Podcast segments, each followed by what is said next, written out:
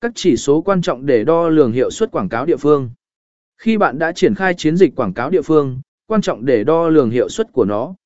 Các chỉ số quan trọng có thể bao gồm tỷ lệ chuyển đổi, tỷ lệ nhấp chuột, cờ tờ giờ, và số lượng cuộc gọi điện thoại đến cửa hàng hoặc yêu cầu hướng dẫn địa chỉ.